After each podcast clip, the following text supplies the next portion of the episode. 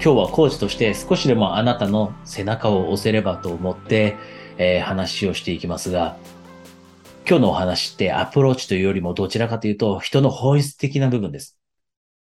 多くの人が、まあ、コーチングを受けに来る人もそうです。で、こういう話を聞いてくれている人の多くもそうですが、どこかを変えたいと思っているんですね。そうでなければこんな話って聞かないんです。そうでなければコーチングって受けないんです。つまりは、人生の中に満足できないものがあったり、この部分好きじゃないなだったり、気に入らないなという部分があったりして、変えたいと思ってる部分ってあるはずなんです。で、人によってその変えたいものは異なります。たくさんありますよね。変えたいもの。もしかしたら自分自身を変えたいのか。またはもっと具体的に言うと自分の性格を変えたいのか。または人生を変えたいのか。このように、もしあなたが買いたいなと思っているものが、振り返ってみて、1年ぐらい、もうずっと買いたいなと思ってる、または1年以上、もう考えて、悩んでいたのであれば、変えていきましょう。変えていきましょ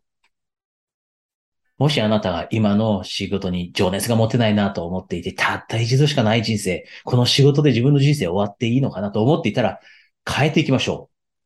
う。もしあなたが今の人間関係に満足できなくて、一緒にいる人たちがネガティブだったり、だからその人間関係を変えたいなと、一緒にいる人、付き合っている人を変えたいなと思っていたら、変えていきましょう。もしあなたが今仕事に暴殺されている、忙しくて自分の人生が楽しめない。忙しくて家族との時間が楽しめない。そうやって不満を感じているのであれば、変えていきましょう。もしあなたが自分のこういう部分好きじゃないなと満足できないなと思っているのであれば、それだって変えていきましょう。で、なぜ変えていきましょうと自信を持って言えるかというと、人は本質的に変化を求めています。人って変化が好きなんですね。で、これって、いやいや変化嫌いな人もいるよ。そのままでずっと変わらずにいたい人っているよと思うかもしれません。実は人って二つ持ってるんです。一つが安定。つまりは変えずに今のままで生きたいという気持ち。でもずっと人生同じだったら退屈ですよね。ずっと同じもの毎日、朝、昼、晩と同じものを食べていたら嫌ですよね。で、人は必ずある程度の、一定程度の変化を求めます。だからこそ、変化のために勇気を出して行動を起こした時に後悔する人なんてほとんどいないです。自分が満足してないエリアにおいて変化を作り出そうと行動を起こしていく人の中で、後悔をする人なんていない。人生ってたった一度です。一番もったいないのは、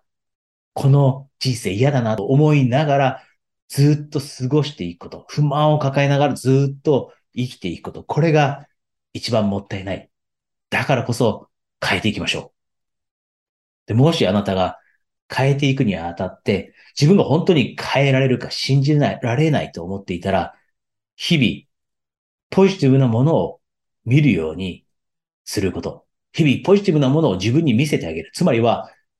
その変化の後、あなたが作り出したいと変えたいと思っている、そのことが実際に変えられたとき、仕事を変えられて、心から満足できる、情熱を持てる仕事ができた時のことを想像してみる。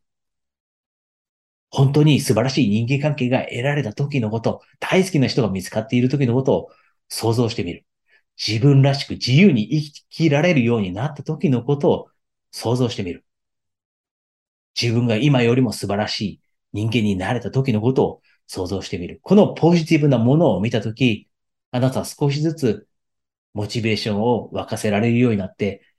信じたいという気持ちも湧いてくるようになります。信じられない人の夢ってその人の口元で消えていきます。だからこそ、ポジティブなものを見ながら変化を作り出していって、で、最高の人生を、あなたが今何歳であっても、これからまた新しい人生って作り出せます。そこを目指して変化を作っていきましょう。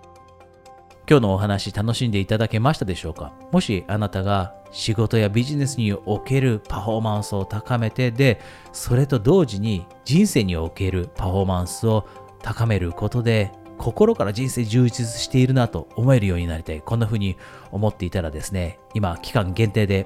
ストラテジーセッションをプレゼントしています。このセッションはプライベートセッションで Zoom で行う約30分のセッションです。このセッションの中では、